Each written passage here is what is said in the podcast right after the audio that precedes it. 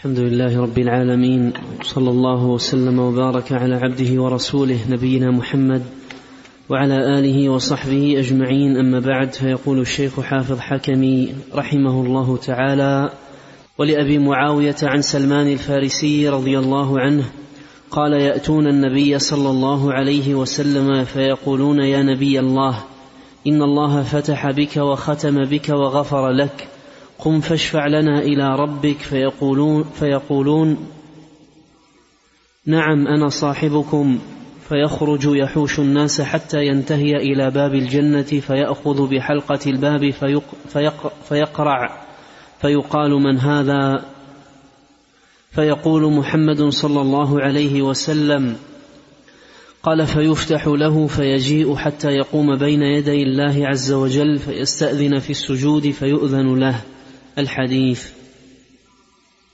بسم الله الرحمن الرحيم. الحمد لله رب العالمين وأشهد أن لا إله إلا الله وحده لا شريك له وأشهد أن محمدا عبده ورسوله صلى الله وسلم عليه وعلى آله وأصحابه أجمعين. اللهم علمنا ما ينفعنا وانفعنا بما علمتنا وزدنا علما واصلح لنا شأننا كله ولا تكلنا إلى أنفسنا طرفة عين. أما بعد لا زلنا في الأحاديث التي يسوقها المصنف رحمه الله تعالى في إثبات الرؤية رؤية المؤمنين ربهم سبحانه وتعالى. وهذا الحديث موقوف على سلمان الفارسي رضي الله عنه. وما ورد في هذا الحديث أن النبي عليه الصلاة والسلام أول من يقرع باب الجنة وأول من يدخلها له شواهد ودلائل في السنة. ويفيد هذا الحديث أن نبينا عليه الصلاة والسلام أول من يفوز بهذا الشرف العظيم الذي هو رؤية الله سبحانه وتعالى. وهذا أيضا هذا الأمر دلت عليه أحاديث عديدة عن النبي الكريم صلوات الله وسلامه عليه. نعم. قال رحمه الله تعالى ولابن بطة والبزار عن حذيفة رضي الله عنه قال قال رسول الله صلى الله عليه وسلم أتاني جبريل فإذا في كفه مرآة كأصفى المرايا وأحسنها. وإذا في وسطها نكتة سوداء قال قلت يا جبريل ما هذه؟ قال هذه الدنيا صفاؤها وحسنها. قال قلت وما هذه اللمعة في وسطها؟ قال هذه الجمعة. قال قلت وما الجمعة؟ قال يوم من أيام ربك عظيم وسأخبرك بشرفه وفضله واسمه في الآخرة. أما شرفه وفضله في الدنيا فإن الله تعالى جمع فيه أمر الخلق وأما ما يرجى فيه فإن فيه ساعة لا يوافقها عبد مسلم أو أمة مسلمة يسألان الله فيها خيرا إلا أعطاهما إياه. وأما شرفه وفضله واسمه في الآخرة فإن الله تبارك وتعالى إذا صير أهل الجنة إلى الجنة وأهل النار إلى النار وجرت عليهم أيامها وساعاتها ليس بها ليل ولا نهار إلا قد علم الله مقدار ذلك وساعاته. فإذا كان يوم الجمعة في الحين الذي يبرز أو يخرج فيه أهل الجنة إلى جمعتهم نادى مناد يا أهل الجنة اخرجوا إلى دار المزيد. لا يعلم ساعته وعرضه وطوله إلا الله تعالى في كثبان من المسك. قال فيخرج غلمان الأنبياء بمنابر من نور ويخرج غلمان المؤمنين بكراسي من ياقوت قال فإذا وضعت لهم وأخذ القوم مجالسهم بعث الله تبارك وتعالى ريحا تدعى المثيرة. تثير عليهم آثار المسك الأبيض تدخله من تحت ثيابهم وتخرجه في وجوههم وأشعارهم. فتلك الريح أعلم كيف تصنع بذلك المسك من امرأة أحدكم لو دفع إليها ذلك لو دفع إليها ذلك الطيب بإذن الله تعالى. قال ثم يوحي الله ثم يوحي الله سبحانه وتعالى إلى حملة العرش فيوضع بين ظهراني الجنة وبينه وبينهم الحجب فيكون أول ما يسمعون منه أن يقول أين عبادي الذين أطاعون في الغيب ولم يروني؟ أطاعوني. أطاعوني في الغيب ولم يروني. هكذا عندنا. نعم أطاعوني.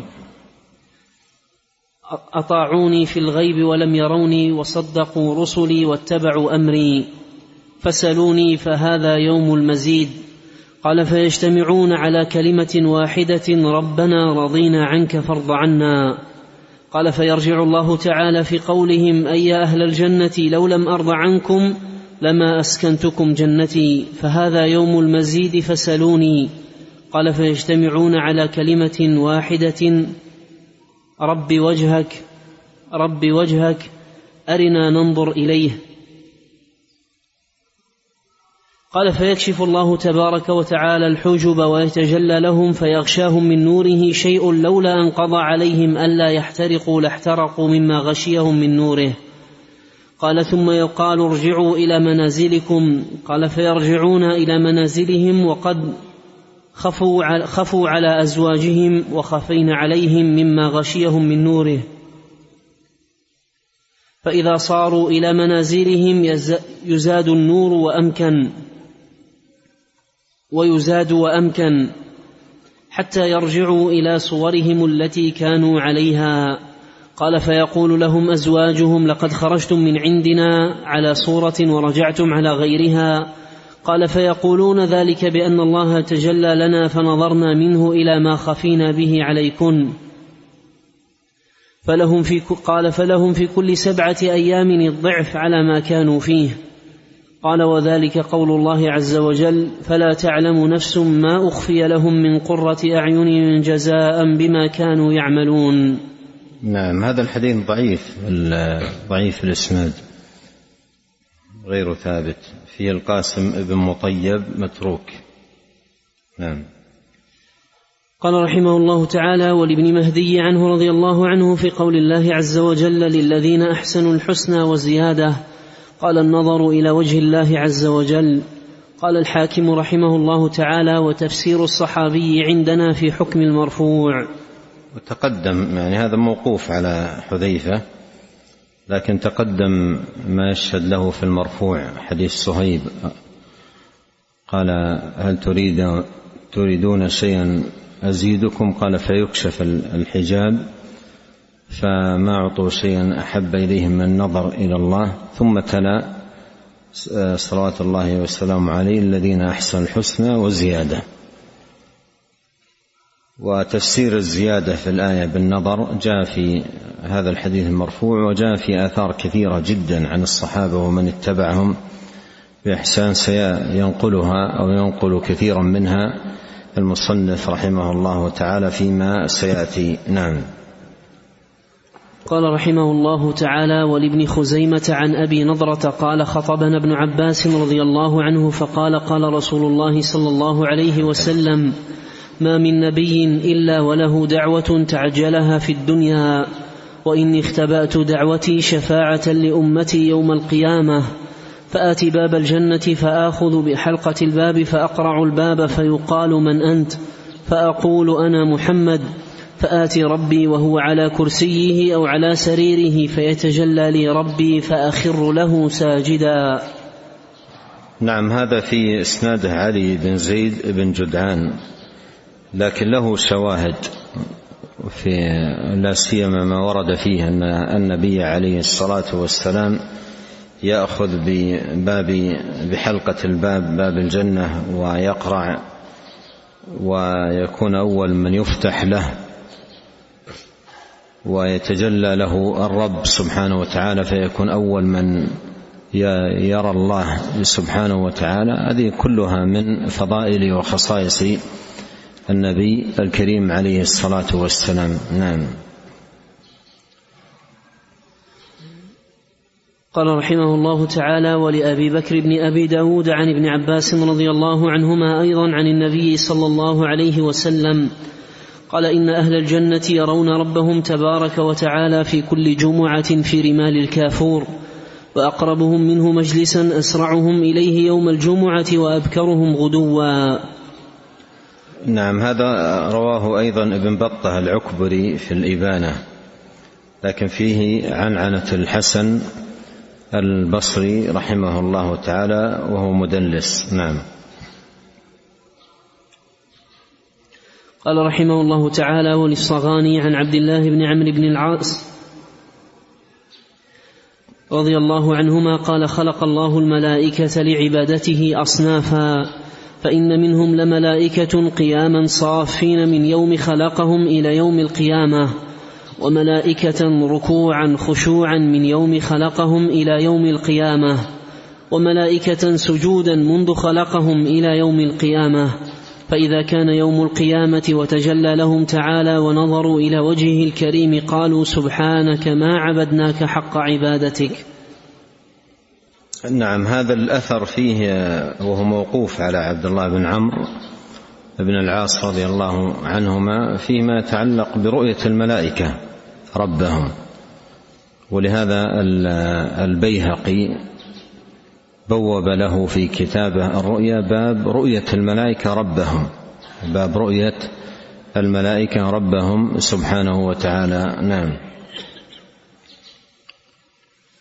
قال رحمه الله تعالى وللدارمي عن أبي الدرداء رضي الله عنه أن فضالة يعني ابن عبيد رضي الله عنه كان يقول اللهم إني أسألك الرضا بعد القضاء وبرد العيش بعد الموت ولذة النظر إلى وجهك والشوق إلى لقائك بغير ضراء مضرة ولا فتنة مضلة. نعم هذا الأثر والله أعلم محله محله ما سيأتي عند المصنف الآثار. ولهذا سيورده مرة أخرى هناك. وموطنه في ذكر الآثار المروية عن السلف. وأما الدعاء الذي تضمنه آه هذا الأثر عن فضالة رضي الله عنه فقد جاء في الحديث المرفوع المتقدم حديث عمار بن ياسر. نعم. قال رحمه الله تعالى وللإمام أحمد عن عبادة بن الصامت رضي الله عنه عن النبي صلى الله عليه وسلم أنه قال قد حدثتكم عن الدجال حتى خشيت الا تعقلوا. إن المسيح الدجال رجل قصير أفحج جعد أعور مطموس العين ليست بناتئة ولا حجراء. فإن التبس عليكم فاعلموا أن ربكم ليس بأعور. وإنكم لن تروا ربكم حتى تموتوا. أفحج يعني متباعد بين الرجلين. في فحج يعني تباعد بين الرجلين. عندما يمشي يمشي ورجلاه متباعدتان. وهذا نقص في خلقته. وكذلك أعور. ليست بناتئة أي بارزة ولا حجرا ويروى جحرا أي غائرة. فهذه كلها علامات ظاهرة على على هذا الرجل الذي يخرج في آخر الزمان ويدعي أنه رب العالمين ويجري على يديه بإذن الله سبحانه وتعالى أمور يفتن بها الناس فتنة عظيمة وهو من أشد الفتن وأعظمها وما من نبي بعثه الله إلا وأنذر أمته. هذه الفتنة العظيمة بل أمرنا النبي عليه الصلاة والسلام أن نستعيذ من فتنته استعاذه متكررة في الأيام والليالي دبر كل صلاة. مما يدل عظم على عظم شدة هذه الفتنة فتنة المسيح الدجال. وكثير من الناس عندما يرونه ويرون الاشياء التي معه يفتنون به ويتبعونه. وما من نبي إلا حذر أمته منه وأنذرهم من شره وفتنته حتى لا يغتروا وقد أمر النبي عليه الصلاة والسلام بالابتعاد عن المكان الذي هو فيه حتى لا يغتر بالفتن التي عنده لأن القرب منه والنظر إليه وإلى ما عنده يؤدي بالمرء إلى الفتنة. قال من سمع بالدجال فلينأ عنه أي يبتعد عنه. وهذا الذي ذكر في وصفه هو من العلامات الدالة على نقصه ومن ذلك أنه أعور. قال وإن ربكم ليس بأعور أي فلا تغتروا به. يكفي عوره وهذا النقص الذي بدا على وجهه دليلا على كذبه وافتراءه والشاهد من الحديث قول النبي عليه الصلاة والسلام ان أنكم لن تروا ربكم حتى تموتوا فذكر في الحديث ذكر في هذا الحديث أشياء نعم حتى لا يلتبس على المرء أمر هذا الرجل. من أجل أن لا يلتبس أمر هذا الرجل. فذكرت هذه الصفات يعني الدالة على نقصه أفحج وأعور و فهذه علامات ظاهرة. قال إن التبس عليكم فاعلموا أن ربكم ليس باعور فهذا العور الذي في الدجال يزيل اللبس ويرفع الاشتباه تماما. هذه واحدة. والثانية اعلموا أنكم لن تروا ربكم حتى تموتوا. ليس هناك رؤية لله في الدنيا. وهذا أمر أيضا واضح. من يدعي أنه الرب ويأتي بما يأتي من الأشياء التي تفتن الناس لا يغتر الإنسان لأن ليس هناك رؤية لله إلا في الدار الآخرة. ليس هناك رؤية لله إلا في الدار الآخرة. لن تروا ربكم حتى تموتوا.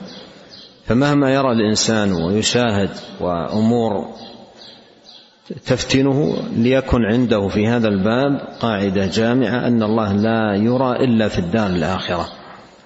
فذكر عليه الصلاة والسلام علامتين تزيلان الالتباس. الأولى أن الدجال أعور وإن ربكم ليس بأعور.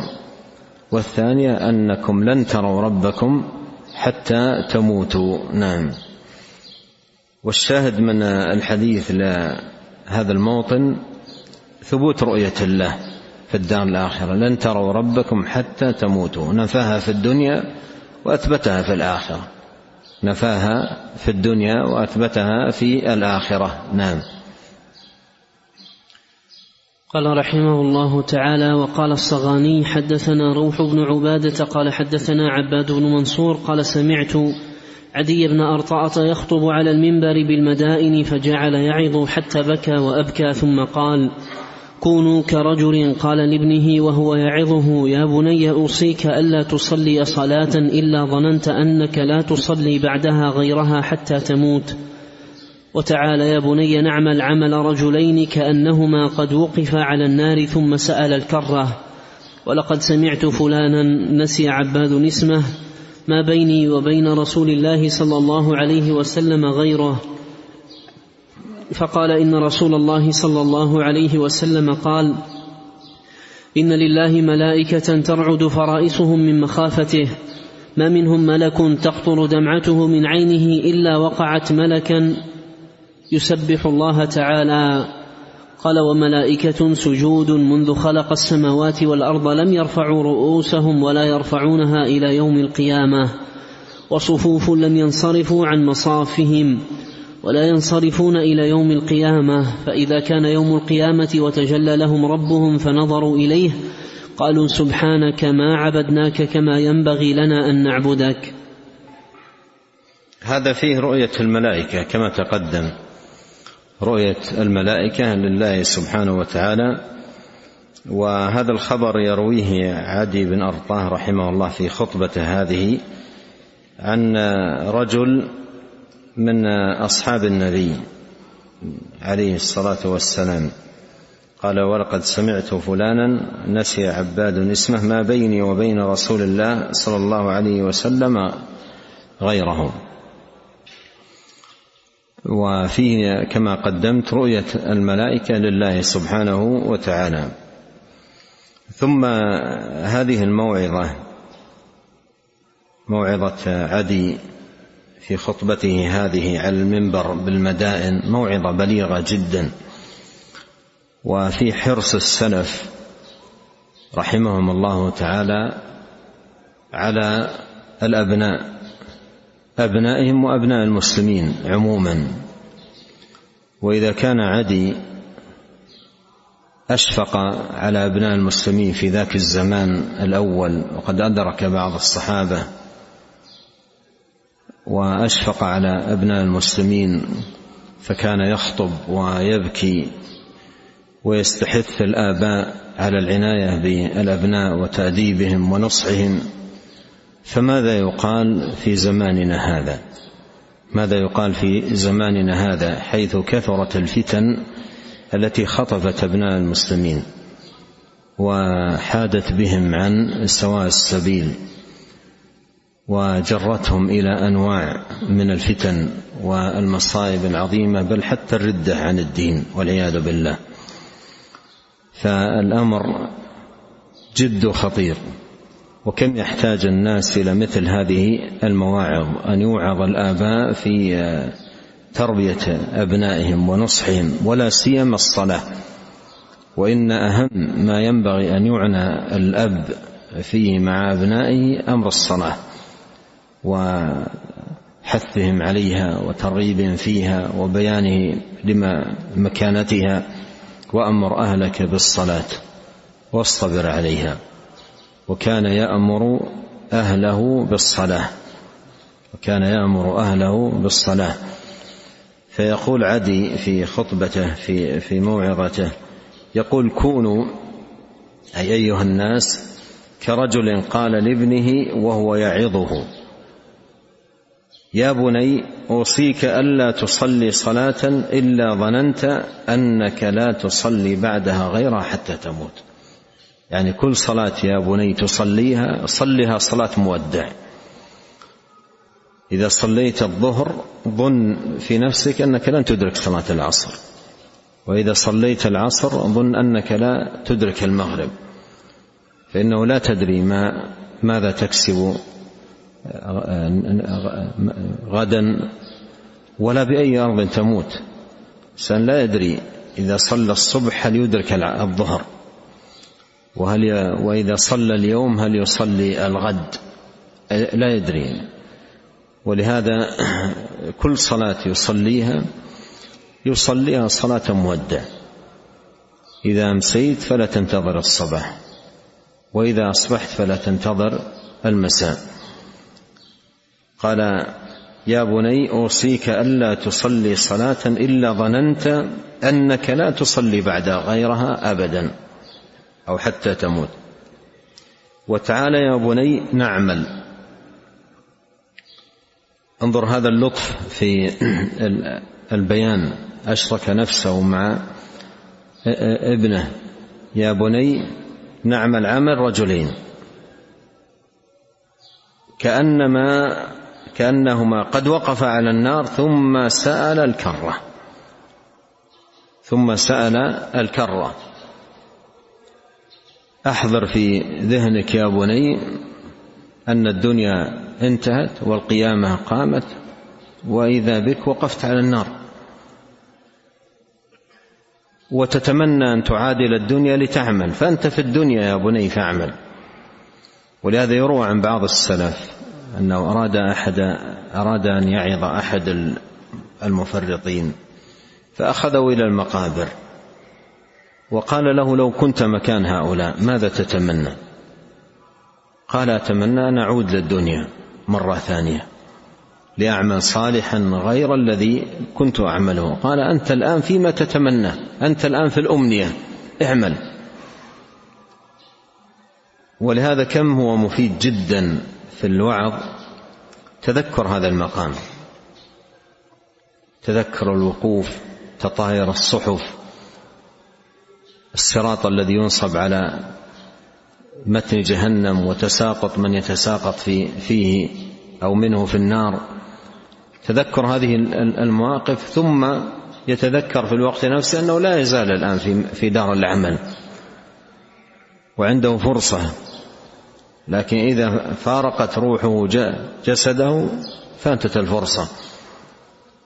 ولهذا الأبناء يحتاجون هذه الموعظة.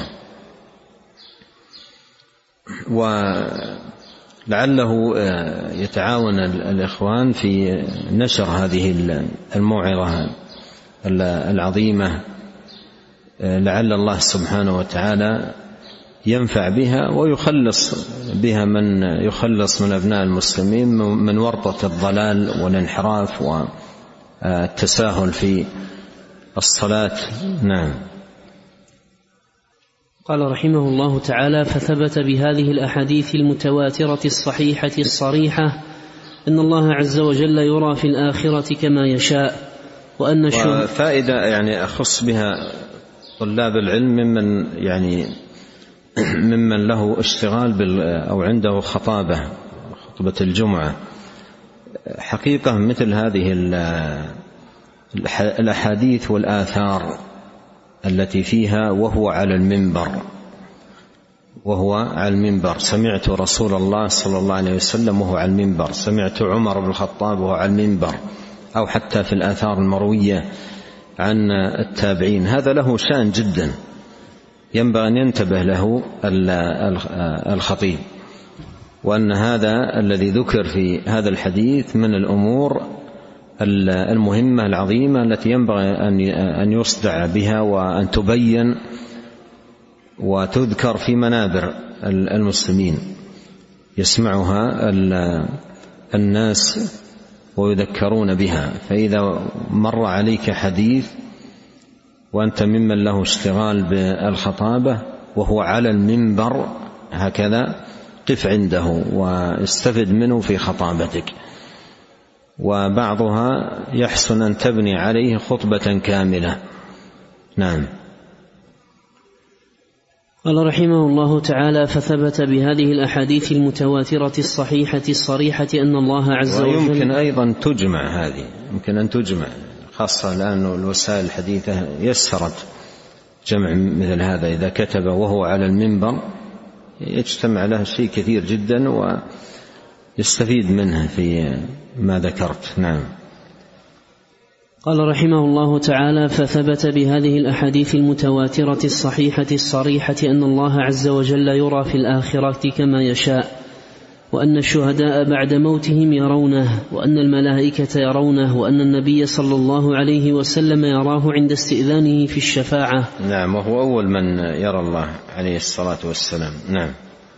وأن محمدا صلى الله عليه وسلم وأن أمة محمد صلى الله عليه وسلم برهم وفاجرهم يرونه في عرصات القيامة وهي للفاجر والمنافق ابتلاء وامتحان ونوع من العقوبة وأما رؤية الفرح والسرور والتلذذ بالنظر إلى وجهه فهي خاصة لأوليائه المؤمنين يؤذن لهم في السجود ويعطون النور التام على الصراط فيتبعونه.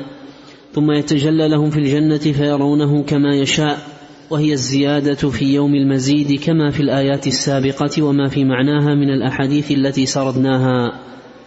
وقد جاءت أحاديث صحيحة في تفسير الزيادة بالنظر إلى وجه الله عز وجل منها حديث أبي موسى وحديث أنس وحديث حذيفة وحديث صهيب وقد تقدم ذكرها قريبا. نعم. قال رحمه الله تعالى وللدار قطني عن أبي بن كعب رضي الله عنه عن النبي صلى الله عليه وسلم في قوله تعالى للذين أحسنوا الحسنى وزيادة قال النظر إلى وجه الله عز وجل. ولابن جرير عنه رضي الله عنه قال سألت رسول الله صلى الله عليه وسلم عن الزيادة في كتاب الله عز وجل. بقوله تعالى للذين أحسنوا الحسنى وزيادة قال صلى الله عليه وسلم الحسنى الجنة والزيادة النظر إلى الله عز وجل. ولابن جرير عن كعب بن عجرة رضي الله عنه عن النبي صلى الله عليه وسلم في قوله تعالى للذين أحسنوا الحسنى وزيادة قال الزيادة النظر إلى وجه الرحمن جل جلاله.